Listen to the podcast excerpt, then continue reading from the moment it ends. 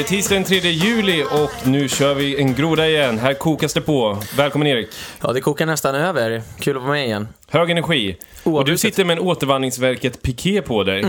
Ja, jag har ju alltid trott att jag ska vara verksam i det fria näringslivet, men jag får, får gå in i myndighets-Sverige Ja, istället. precis. Lik förbannat hittar man sig själv på en myndighet till slut i alla fall. Då. Nej, alltså sosse-Sverige består liksom. det bara precis. suger in en. Ja, nej, men det, den klär dig väl. Tack, tack. Det känns som att budskap och person harmonierar på något sätt här. Mm. Och, och kanske du är en framtida generaldirektör för Återvandringsverket. Fast jag, jag tror inte att du ska vara det. Men, men jag lyfter tanken. Ja, något sånt va. Ja. Va? It's gonna be a wonderful thing. Ja, uh, uh. ja. You're going to return. You're gonna return fast. It's gonna be done properly. We're gonna return, return, return. Uh. We're gonna return so many people. You're gonna say, Eric, we can't take it anymore. You're returning too many people. And I'm gonna say, No. I don't care. I'm gonna keep returning because we're gonna make Sweden Swedish again. We're gonna make it more Swedish than ever before. Med en... eh, då kan man säga, det där var helt spontant. Jag gillar att Ja, imitera, absolut. men, men här, det är oerhört svårt att imitera på beställning. Och nu hoppas jag att folk tyckte det var roligt. Och jämför med originalet är när Trump säger att ni kommer be mig att eh, inte vinna så Well, mycket. there's nothing like the original. Ja. Just nobody like Trump. I can tell you that. But he's good. He's okay. I like him. And you can keep him, by the way. Ja. Jag hänger inte med för jag sitter i mina egna tankar Doesn't också. really så- matter. Ja. Keep going. Okej, jag börjar med swishare här. Just det. Mm, och Swish trillar in, så vi tackar till Martin som skriver för fosterlandet och dess räddning. Tack, Igen. Martin. Valspråks-Martin. Caroline. Tobias och Caroline. Nice. Som, eh, jag har inte träffat Caroline, men du har träffat henne. Jag har träffat Caroline, jag har träffat Tobias. Jag skriver att det är bra... Underbara människor, känner de mycket väl. Ja, Tobias känner jag ju väldigt väl. Så jättetrevligt. Hon skriver att det är bra rapportering från Almedalen. Och så har vi Johan som säger att han kommer skänka minst lika mycket till AFS. Ja, du ser, den bara trillar in. Nick London. Nick London? Känner du honom? Mm, nej. Nej, jag, jag känner inte honom. Jag kanske känner honom, men jag känner ingen vid uh, pseudonym. Nick London. Nej, Det var ju något... Nej, men det är Mattias Karlsson. Jag vet exakt. Ja. Per pratar ju alltid om det, att Mattias Karlsson har råkat säga att han skrev under synonym istället för pseudonym, eller hur? Exakt, och så, eh, det var så uppenbart att han hade lärt sig ordet pseudonym precis i samband med den här intervjun, så han sa synonym istället för pseudonym, det var en felsägning, men han sa det typ sju gånger på två minuter, bara det är beklagligt när folk skriver under synonym, jag gillar inte när folk skriver under synonym. Det här med att skriva under synonym, det är ett återkommande problem och jag står verkligen inte bakom någon som skriver under synonym, jag tycker man ska skriva under sitt eget namn, inte synonym.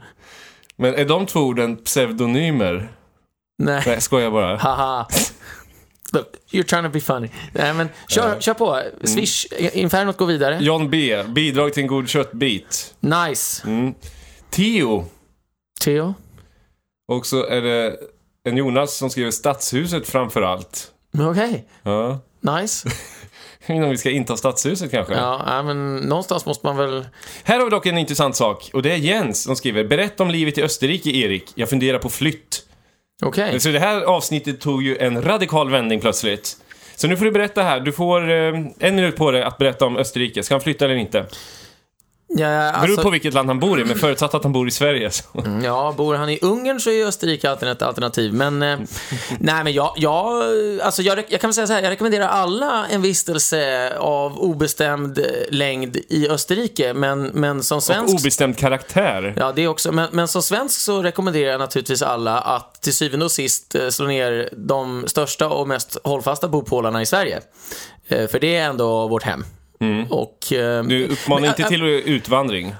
Nej, det gör jag inte. Däremot är det ju självklart nyttigt både för Sverige och för en själv att stifta så många produktiva bekantskap som möjligt med andra länder i andra delar av världen. Så det är ju ingenting jag vänder mig emot. Du har ju varit i Finland, i Singapore, i Tyskland. Har jag missat något land?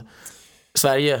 Det var en månad i Österrike. Ja, en månad i Österrike. I Innsbruck. Jag brukar likna det vid att, alltså, eh, det var ju någon som sa sitt fosterland har ingen råd att mista, kanske var det till och med en svensk kung. Men att klippa banden fullständigt med sitt fosterland, det skulle jag likna vid att skära av samtliga nerver ut i en arm eller någonting. Alltså det, det är helt onaturligt. Och även om du aldrig återvänder, eh, alltså slår ner bopålarna i Sverige igen, så alltså, du är svensk resten av ditt liv. Så enkelt kommer det att vara. Och, Mm. och det är ingenting som går att ändra på oavsett om man är svensk, norrman, kines, japan, you name it.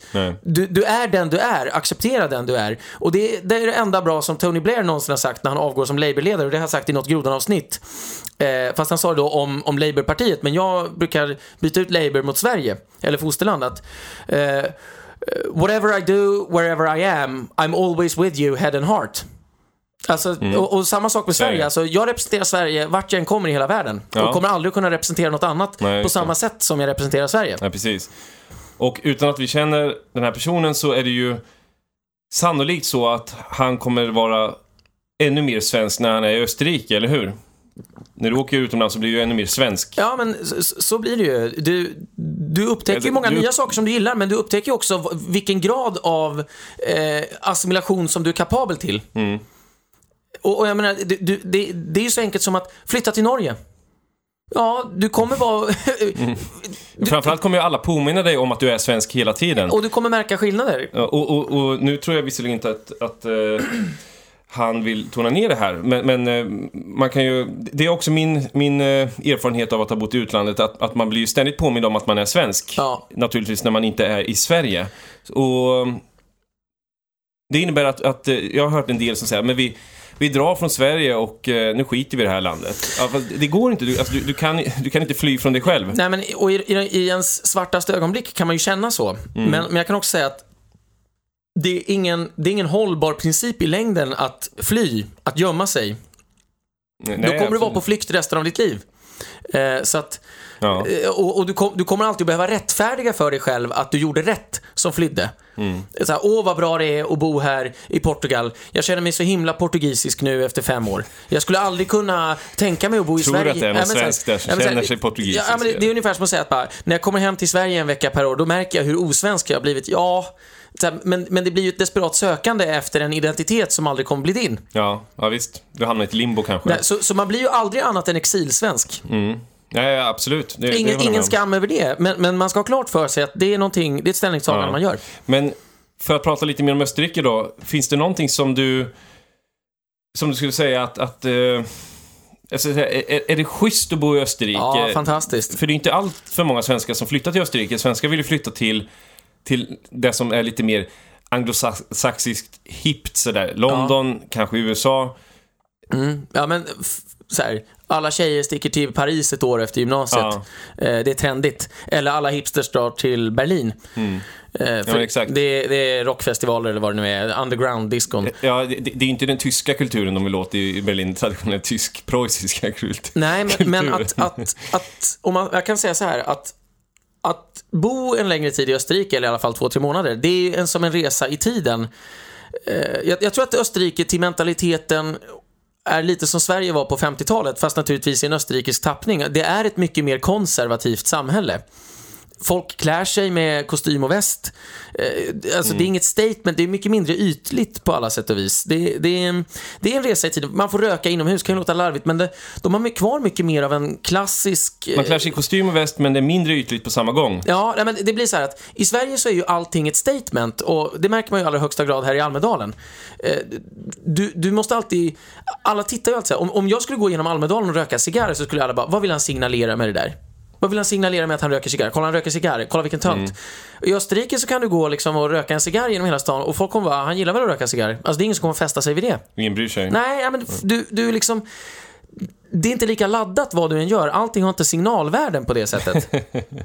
Nej, jag förstår. Nej, men det, det är ungefär som sådär att, att, alltså, det finns ju inte så här, alltså partiledarna bråkar ju, men deras väljare bråkar ju inte. Nej. Det, det är klart att eh, alltså, de mest, inom citationstecken, högerextrema inte umgås med de mest vänsterextrema, men det, det, så är det ju överallt. Men det är inte så att deras moderater inte kan umgås med deras sverigedemokrater eller så här privat, utan bara, ja, ja, du har dina politiska åsikter, jag har väl mina. Ska vi titta på matchen? Eh, Ska vi åka på semester ihop? Ska vi göra något vettigt? Eh, Det är bara politik. Ja, ja, men det är liksom... Det, man kan ju lura i varenda svensk att det du, alltså din identitet måste du leva hela tiden. Du kan aldrig bara vara människa. och umgås med dem du gillar, utan du måste segregera bort alla som inte är som du. Svenskarna är ju homogenitetsfanatiker. Ja, hur, mycket, hur mycket mer än tjatar om mångfald, så är de ju helt besatta av att alla ska tycka som dem. Mm, exakt. Hakelius skrev ju där någon gång att vi låtsas vara världens mest öppna folk. Men vi är i praktiken motsatsen. Nå- någonting sånt. Ja, Alltså, if det, you have to say it, you ain't ja, it. det är bara på låtsas den här öppenheten. För att svenskarna är ett, ett eh, och du sa någon gång att Palme mycket riktigt hade sagt, vi är ett knepigt folk. Ja, precis. Hur som helst, vi är här i Almedalen och det är idag Liberalernas dag. Vi har torgmöte och på dagens torgmöte fanns också Återvandringsverket representerat. Kolla våra sociala medier, där har vi alltså företrädare från Återvandringsverket på plats i pikéer och med Återvandringsverkets material som visar hur många som ska återvandra och vilka grupper det här är. Men eh, vi har också fokuserat lite på Liberalernas dag. Du och jag gjorde en eh, morgonintervju i morse tillsammans med Jeff och vi pratade en hel del om EU-frågan som jag inte tänkte fastna i eftersom vi pratade en hel del om den igår. Men vad har du att säga just om, om Liberalerna? Är det ett parti som, eh, som, som berör dig på något sätt eller är det ett, eh, ett ointressant parti? Liberalerna är ju det fnaskigaste partiet i Sveriges politiska historia. Det fnaskigaste Ja, men partiet? de, de, de, det är så oerhört prostituerat. Alltså, de ska alltid liksom... Det är ungefär som att, okej, nu är det 90-tal och EU blir trendigt. Då ska vi vara mest för EU, fast alla redan är för. Du vet. Eh, såhär, Åh, nu är skolfrågan viktig. Då ska vi profilera oss mest i skolfrågan, fast alla tycker ungefär som vi. Men vi ska, alltså, det, det var som på 60-talet, de bara såhär, okej, sossarna ska bygga en miljon bostäder. Då ska vi bygga en miljon ett tusen bostäder. De, de är helt liksom, såhär, ska alltid placera sig de ska alltid komma med ett förslag som alla är för. Men lite, lite till och säga att ja, men ingen är ju så för det här som vi, men vi är dessutom för det på ett ansvarstagande sätt Ja, okej. och ett seriöst sätt. Men typiskt alltså, där, akademiker på det, på det sämsta av alla sätt. Ja. Var det det som gjorde att Folkpartiet, som de hette på den tiden, var det mest... För de var väl nästan det mest extrema partiet under alliansregeringen Reinfeldt. Erik Ullenhag, han var ju mer fanatisk kanske än vad Reinfeldt var. Och de var ju det redan tidigt. Centerpartiet på den tiden var ju inte riktigt så galet som de Nej. är idag. Centerpartiet då var ju helt oprofilerat och det snackades ju ofta om att Centerpartiet kanske åker ur riksdagen 2014, i början där på 2010, 2011. Ja. Tidigt under eh, Annis eh, partiordförandeskap. nej, men det, det, hon, hon, hon var ju lika dålig då som hon är nu, men, men då hade ju inte... Då hade hon inte... Ja, jag vet inte hur Nej, hon sätt, så. ett annat exempel på Liberalernas bluff, det är just att de ska vara utge sig för att vara det mest försvarsvänliga partiet nu. Mm. Ja, men vi är mest för upprustning av försvaret och värnplikten Ja, men det är Ska stupgata? Men det var ju de som la ner försvaret eller eh, tog bort värnplikten. Jan Björklund gjorde ju själv det. Så Ja. det där tycker jag är extremt Ja, ohederligt. frågar du Liberalerna så bara, "Ja, det finns ingen som har prioriterat integration längre och mer än vad vi har. Vi lyfte språkkrav för, för medborgarskap redan 2002. Ja. men, det är så här, men ni har ju aldrig fått någonting gjort. Någonsin. Nej. Och de är inte ens ett liberalt parti. Jag menar den här, den här vad hette han? Ehm, Bertil Olin, den gamla Ja. folkpartiledaren. Han var ju för statliga Han som ligger bakom Heckscher-Olin-modellen. Alltså, exakt, det som här med alla att- ekonomer känner till. Ja, men det är väl det här med frihandel mellan två nationer är så här gynnsamt eller inte. Det är en så här avancerad... Skitsamma. Ja, det har väl att göra med komparativa fördelar mellan två nationer. Det, som bygger vidare på det som den brittiska ekonomen David Ricardo presenterade i slutet av 1800-talet som har byggt vidare på det där i Mm. princip. Ja, men han var ju för statliga folkrestauranger Okej. som liberal på 60-talet. Jaha. Ja, men för då, och det var ju bara ett uttryck för att okej, nu bygger sossarna upp ett gigantiskt skattefinansierat folkhem. ja, Det måste vi vara med på. okej. Oj, nu ringer det här. Men, men, men just för att eh, folkhemmet ska tas in även i, i restaurangnäringen. Ja, men alltså, de, de surfar på varje våg. ja. Du, de drev ju frågan Alltså att, att Moderaterna inte skulle få vara med i regeringen 1976. Okej, för att de var för höger eller? Ja, exakt. Och, och bara så för att ja, men vi, vi vill inte ha någon högerstämpel på oss. Vi är lika goda, ett lika bra anti-högerparti som, som sossarna.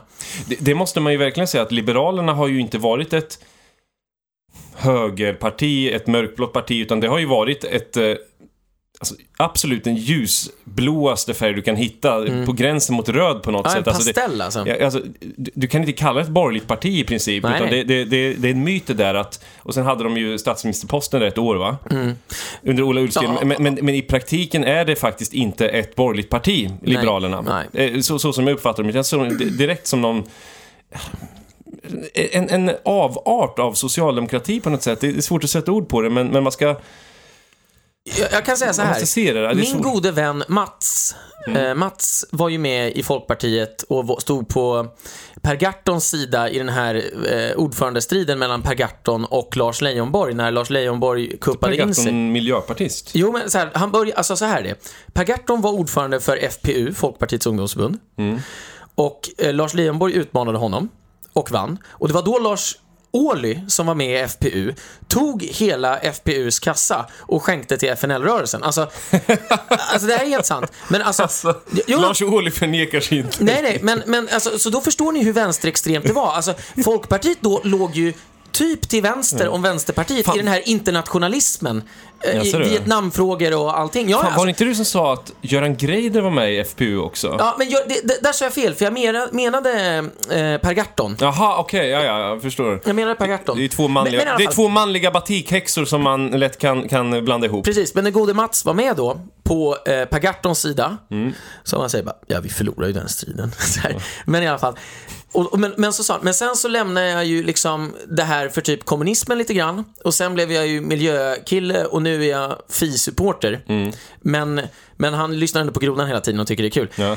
Men, men jag frågade så här, vad var det som gjorde att du tröttnade på Folkpartiet? Och han bara, att det var nog det här med att man ansåg att man hade alla svar på allting och ingen annan förstod någonting. För Mm. det finns inget beskäftigare än en folkpartist. jag, bara, han- jag orkar inte med den inställningen till livet alltså. Eh, För de är ju stroppiga som satan. Ja. Men något som är fascinerande är att Exakt vi så. har ju hörts och synts mycket, mycket mer. Bäst, besserwissrar. så. Ja, ja, visst. Vi, vi har hörts och synts mest varje dag. Och definitivt idag, för jag har inte sett röken av Liberalerna Nej, överhuvudtaget. Överhuvudtaget. Nej, jag, jag såg inte alls eh, någonting. Det var väl att eh, Björklund sa att de är för EU, men det visste man ju redan. Ja, newsflash. Så jag vet inte, men vi får se. Jag, jag tycker att Björklund, vi har ju pratat om det, jag tycker att han är en väldigt oärlig politiker. Han, han bekymrar sig över eh, nedrustning av försvaret, men det var han själv som fattade beslut om att inleda den. Så att, Ja, ja, visst. Det finns mycket som helst att säga där. Men du, vi ska gå till halvtid och prata lite om Sveriges match, för det här spelas alltså in nu är klockan 15.51 och matchen börjar om nio minuter. Mm. Och andra halvan spelas in efter matchen och eh, ja, Och sänds då, så att vi, det här eh, blir ju historia. Men, men... eh, jag har vad- sagt 2-0. Du har sagt 2-0, jag har sagt 1-1, Sverige vinner efter straffar.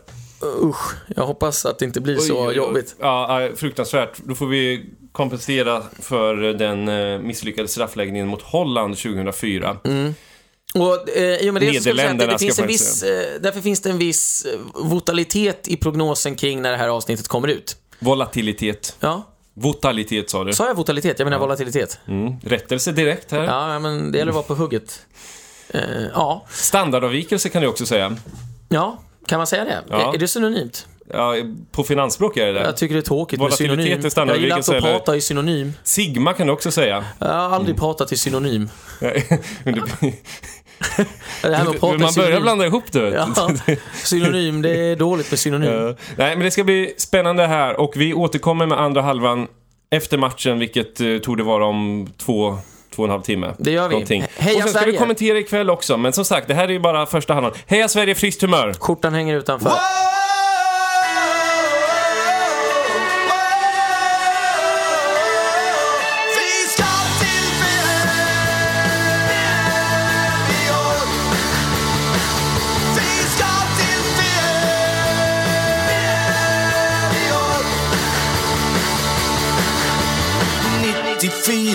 drog de till USA. Folklig yra, men var de så jävla bra? För mycket babes och rock'n'roll Grillfester och champagne Så några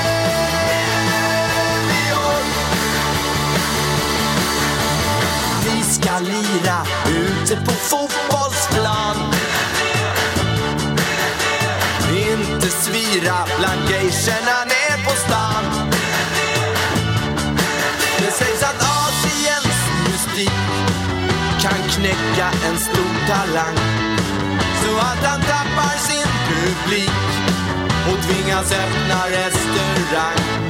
Så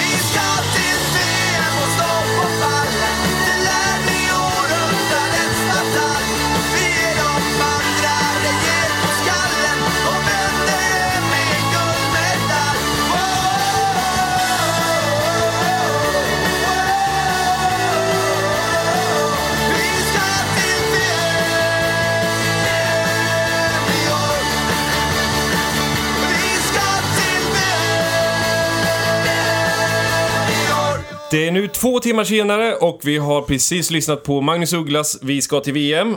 Jajamän. Vi är i kvartsfinal. Exakt. Ja, det är fantastiskt. Vi har precis tittat klart på matchen. Mm.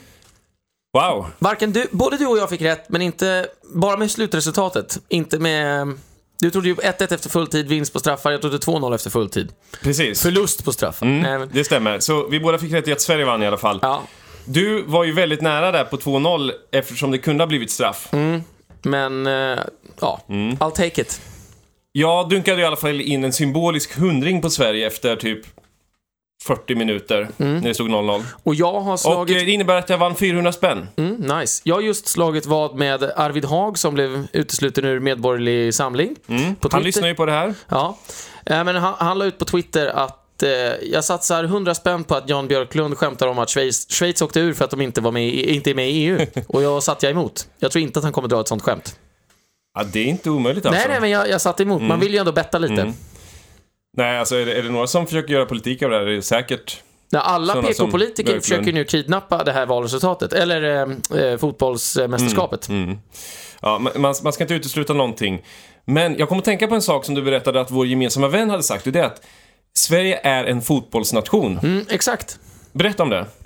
Nej, men det, det var så här att vår vän Sebastian skrev det när vi slog ut Italien eh, i andra kvalomgången till VM, det vill säga vi var tvungna att kvala efter kvalet.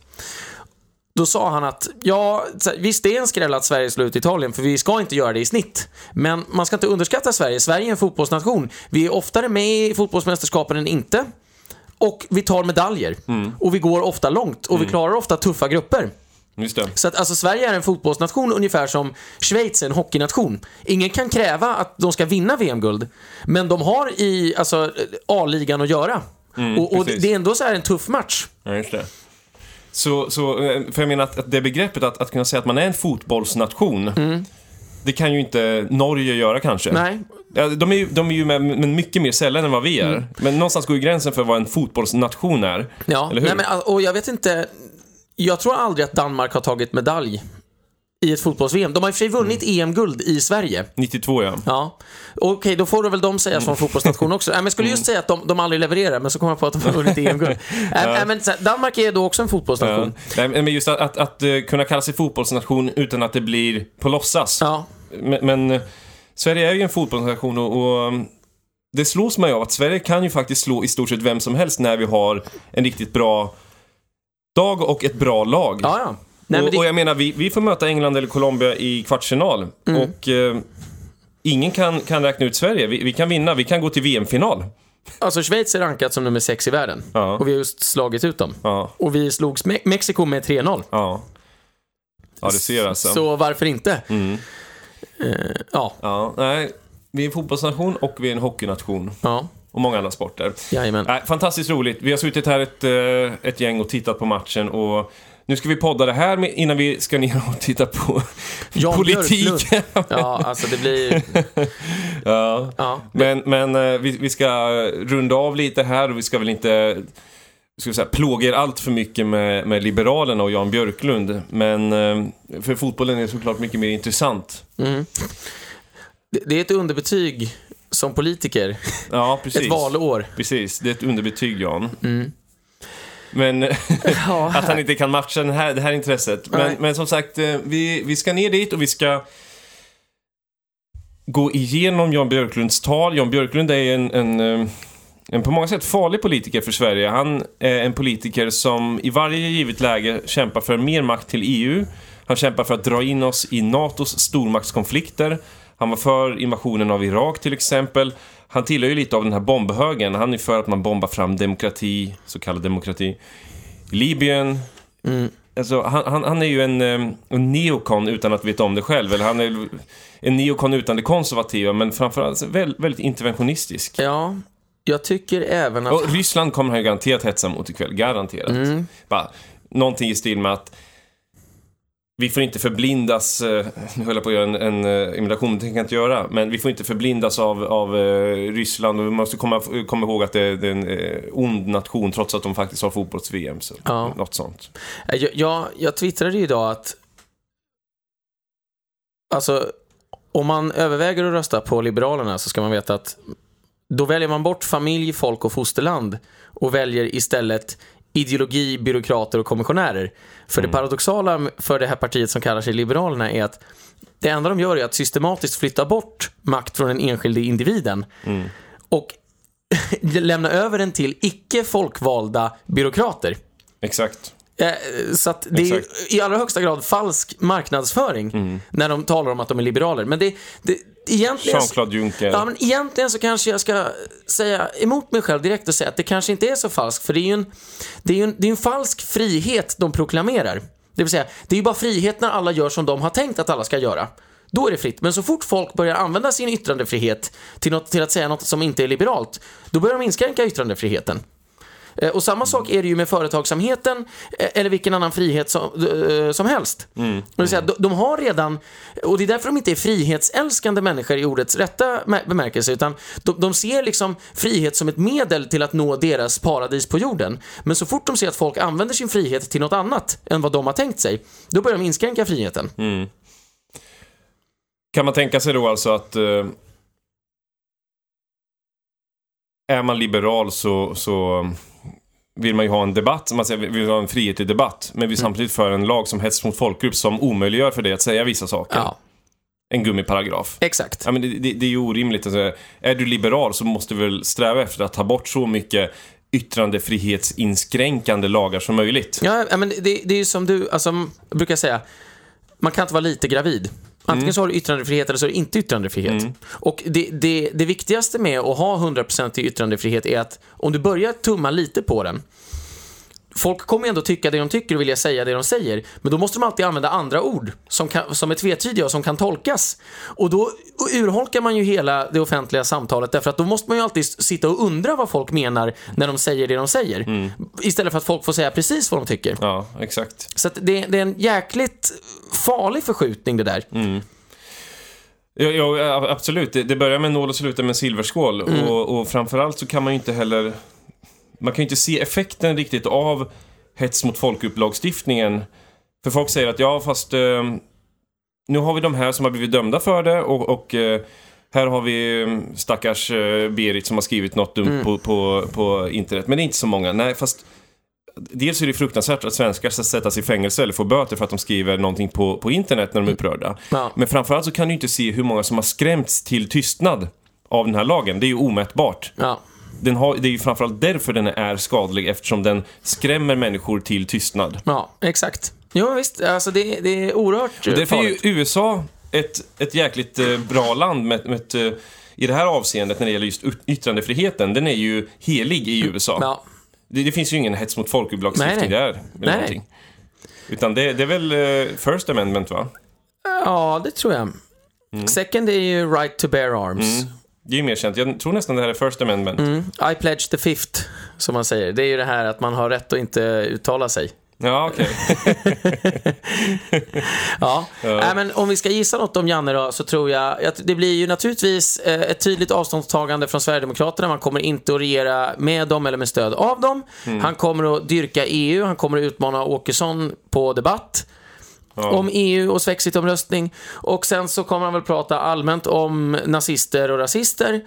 Och så kommer han återvända till att det är dags för en alliansregering att ta itu med ja, utbildning och lite andra grejer. Mm, alltså jag, jag måste ställa frågan igen nu som jag ställde häromdagen.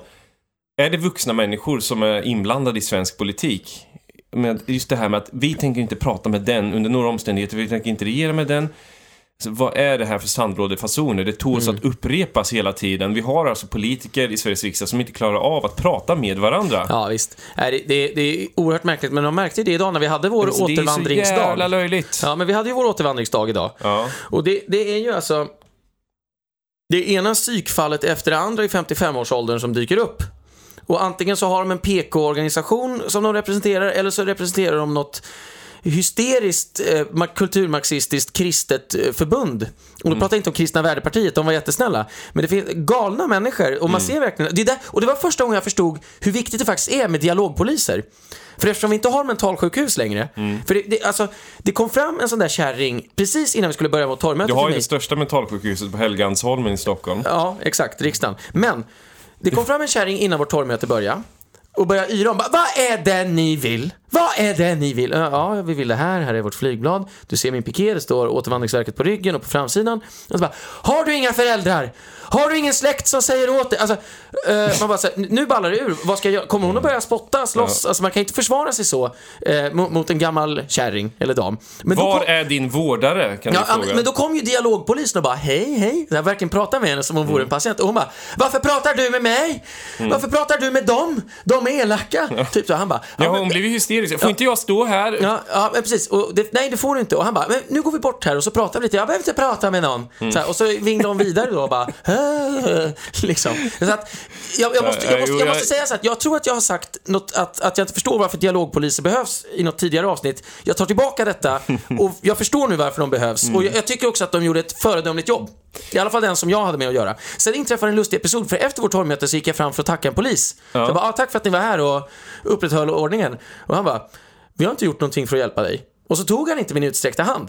Jaså du? Ja, jäkligt märkligt alltså. Och jag bara, eh, nähä? Och så stod den här andra polisen och hånlog åt mig och bara så här, Jaha. eh, jaha, verkligt. Och, men sen gick vi vidare och så delade vi ut flygblad vid, vid Migrationsverket. För det var lite roligt då, eftersom vi är Återvandringsverket. Mm. Ja. Och då frågade en polis bara, "F- får inte ni ta i hand om någon tackar er för säkerheten? Han bara, det är klart vi får ta i hand, varför skulle vi inte få det? Ja. Han bara, försökte du dela ut ett flygblad? Jag bara, nej, nej. Jag hade ingenting i händerna. Jag bara Nej. sträckte ut min hand. Han bara, ja det är väldigt märkligt. Så att, Okej. så att Det, intressant. det där var ju dumt att höra och, och tråkigt att höra Ja, för att jag, men, men jag tror inte att han representerar svenska polismakten överlag. den här nej, polisen, nej, alltså- överhuvudtaget. I stort sett alla poliser jag träffat på genom åren genom politiken har varit helt reko och, och jättetrevliga och mellan skål och vägg så förstår man att de sympatiserar Ja. i stor utsträckning med ens budskap. Har bra dialog med dem, de är professionella och, och de vill väl och ingen av dem gillar Dan Eliasson eller den här PK-hysterin. Men det är inte deras nej. fel att det har blivit på det här sättet. Så, så. De, de vill göra ett bra jobb, Ja. de allra flesta Ja, poliser. visst. Och vill väl. Det finns säkert ett och annat rötägg där, precis som det finns i alla organisationer. Men, Mm. men man ska inte skuldbelägga poliserna. De vill väl, naturligtvis. I de allra flesta fall, skulle jag säga, vad Mm. jag stött på. Men det var, var tråkigt att höra. Mm. Men åter till Jan Björklund. Mm. Ehm, vad, vad ska vi säga då? Mer? Ja, alltså, Jan Björklund, man, man måste ju påminna... Man måste ju nämna det här ofta, att vi har idag så kallade politiker i vår, i vår riksdag som inte klarar av att bete sig som uppfostrade människor. Eh, Nej. Hela den här diskussionen om, om utskotten, att SD inte ska släppa in utskotten, fast nu har de ju över 20%, eller kommer få över 20%. Alltså det, det framstår ju som så vansinnigt för vanliga människor att man inte ens kan, kan spela med fair play, alltså att man inte ens kan prata med varandra, att man inte ger dem tillgång till utskotten. Kristdemokraterna, riksdagens minsta parti, är ordförande i två utskott. Mm. Medan Sverigedemokraterna, riksdagens tredje största parti, inte är ordförande i något utskott. Och jag menar, Sverigedemokraterna kan ju bara tacka och ta emot för att de andra partierna fortfarande är kvar i sandlådan. Väldigt liten tillstymmelse till bättring alltså. Ja, men jag förstår inte Men, men, men alltså, det är ju för att de har levt i en väldigt isolerad värld så länge så att det här framstår ju som normalt. Alltså, han tror att han är ansvarstagande och han får förmodligen väldigt mycket ryggdunkningar från Mm. journalister, från centerpartister, från sina egna liberaler. Och bara, jättebra Janne, du markerade. Det gjorde ju inte Moderaterna på samma sätt. Du vinner, du är Mm. Nej. bättre, du är mer ansvarstagande som vägrar prata med den här. Mm. Och jag menar, man ska kunna lita på att Alternativ för Sverige i varje givet läge kommer att vara det absolut starkaste oppositionspartiet i riksdagen. Mm. Men vi kommer ju aldrig falla till en nivå att vi inte kan prata med andra människor. Nej, nej. Alltså, anledningen till att vi inte kommer att sitta i timslånga diskussioner med Ali Esbati är ju bara att det finns inga förutsättningar för att komma överens rent sakpolitiskt. Exakt, men jag skulle aldrig, om jag skulle, skulle, skulle jag bli inbjuden till en diskussion, en förhandling, det är klart att jag kommer dit. Ja. Alltså man måste ju prata med alla, man Titta måste ju agera vuxet. Jag menar, det, det vore ju helt idiotiskt. Det skulle absolut inte ligga i vårt intresse att vägra prata med någon annan. Men då är man ju väldigt osäker i sig själv, väldigt Ja, otrygg i sig ja, själv. Att jag pratar inte med den för jag vet inte vad som kan hända För om jag är liberal, så jag kan Ja. inte prata med Nej folk. men exakt. Alltså, det, det, det, det finns så... Det är så mycket galenskaper i det där, men de förstår det själva inte. Nej, nej. Och hela det här politiska spelet håller ju på att förgifta den svenska politiken. Mm. Det är ju ingen som målar upp någon vision eller någon plan för hur Sverige ska kunna orientera sig framåt från den här... Men en politisk läkare skulle ju kunna säga till Jan Björklund, bara så du vet Jan, du är historia. Ja. Till och med om du är partiledare för Liberalerna i valrörelsen 2022. Alltså, du har redan haft alla dina chanser att påverka det här samhället. Ditt, your ship has sailed. Fullständigt. Och du, du, kan, du kan glömma det här nu. Så att, alltså, gå medans tid är, säg att du har, liksom, du representerar en gammal tid. Det är kört, it's Visst. over. Istället ska han ju hanka sig kvar och bara, vi ska ta ansvar. Men det är så här, ja men alliansen är sprängd. Alltså allianspartierna har ju bestämt sig för en sak. Vi säger utåt att vi kör alliansen fram till valet. Vi säger utåt att vi inte samarbetar med SD. Vi säger utåt att vi inte ska föra samtal med SD. Men alla vet ju vilken käftsmäll som kommer den 9 september. Och då menar jag inte bara att AFS kommer in, utan jag menar att SD kommer att få över 20%. Och då är det så här, ja, nu kan, inte, nu kan ni inte göra några blocköverskridande lösningar längre, Moderaterna och sossarna. Precis. Utan nu måste ni ha med alla de här små fingerpekande partierna och det kommer aldrig bli någon slagkraftig lösning, det blir inte om det är Moderaterna och sossarna heller. Men det är här, hela det gamla paradigmet är dött, hela den gamla spelteorin är, är körd. Det finns ingenting. Tror du, jag måste ställa avslutande fråga, tror du att vi kommer få en så kallad blocköverskridande regering, en, en koalitionsregering efter valet som inkluderar såväl socialdemokrater som moderater som centerpartister och liberaler? Att, att man gör en, en eh, att man försöker ha det här cordon sanitär mot Sverigedemokraterna och Alternativ för Sverige. För, för att eh, sossarna och moderaterna, det räcker förmodligen inte. Till 50 procent. Nej, nej, det kommer inte räcka. Eh, jag kan säga så här. Moderaterna... Om Moderaterna sätter sig i en regering som på något sätt kantrar åt vänster, då är det partiet, det vore dödsstöten för det partiet och det vet de om. Det är därför Moderata ungdomsförbundet med Benjamin Dosa eh, pratar om att vi ska ha en eh, moderat enpartiregering med stöd av allianspartier och eh, så hoppas vi, alltså vi förhandlar under bordet med Sverigedemokraterna och så får vi igenom vår politik. De vet att de inte kan boxera sig själva längre vänsterut och komma undan med det. Eh, därmed det sagt, med det sagt så, så är ju, alltså dumheten är ju obegränsad så varför inte? Men, men, men, men- det tror jag inte. Jag tror, alltså, jag, jag tror verkligen att sprickan mellan Annie Lööf och Moderaterna den kommer bara växa och växa och växa och växa och växa. Och det finns ingen plan för Annie Lööf eller Moderaterna hur man ska lösa det här, utan det här är... Noll. Det, det, det är på riktigt. Ja, i allra högsta grad. I allra högsta grad. Eh, och vi har för många partier i Men, men Sveriges kommer riksdag. Moderaterna gå till Centern eller Centern till Moderaterna? Eh, Centern vem- kommer ju aldrig gå till Moderaterna. Nej, Så, så, det, så det, någonstans är det Centerpartiet som håller i taktpinnen här. Ja, alltså det, det, det är ju Centern som definierar ramarna för deras samarbete. Och är man i det läget, eh, då, då, då har man ju en väldigt stark position som Centerparti och en väldigt svag position som Moderaterna. Svansen eh, viftar hunden Ja, på något sätt. så är det ju. Alltså, Moderaterna säger vi måste ta oss fram till regeringen och då säger Centerpartiet ni får inte samarbeta med de här. Och egentligen borde de säga det skiter väl vi i knallhatt. Du får väl sätta dig i knät på Löfven och göra så gott du kan. knallhatt. Ja, nej men... Vilka ord du använder. Det känns som en pilsnerfilm. Ja. Det är den där knallhatten där borta. Ja. Jo, men det är fina fisken ser du. Ja. Ja. men, nej, men så, att, så att Moderaterna och KD, de måste alltså och det, det tror jag de fattar faktiskt. De måste sätta på sig liksom pjäxor och startblock och vinkla dem högerut. Så att säga. Alltså verkligen ta spjärn vänsterut och springa åt höger efter det här valet. Ja. Ja, alltså det, det är så mycket som är så konstigt och det är nästan lite för sent för dem att göra det, för de har ju Ja, det, stått och velat så mycket. allting är ju för sent. Allt är för sent. Allt är för sent. Alltså, ni, kommer ju alltid vara tvåa på bollen. Mm. Det var ju det enda Moderaterna alltid hade innan Fredrik Reinfeldt tog över. De har åtminstone röstat nej till allting som sossarna någonsin har föreslagit och alla andra vänsteridéer. Mm. Moderaterna vågar ju till och med skälla ut Centern på 90-talet och sådär. Men, men, men, ja. Slut- Times they are changing. Ja, men så är det. Så är det. Så att, eh, det, det blir oerhört spännande. Jag tror att... Ja, bara jag ska försöka återkomma till Jan Björklund en gång till. Men jag kommer inte på något att säga. Nej. Men vi kommer kommentera det här i livesändning i våra sociala medier. Vi kör ju från morgon till kväll och eh, kvällarna avslutas med eh, partiledartalsanalys. Så håll utkik på sociala medier om ni vill höra mer om Jan Björklunds tal och hur vi dissar det. Och så hörs vi imorgon igen. Det gör vi. Vi ses på lördag mot England eller Colombia.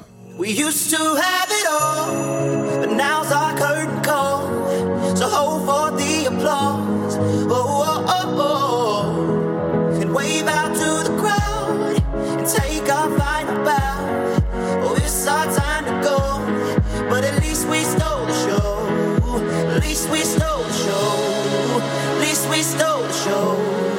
At least we stole the show. At least we stole the show.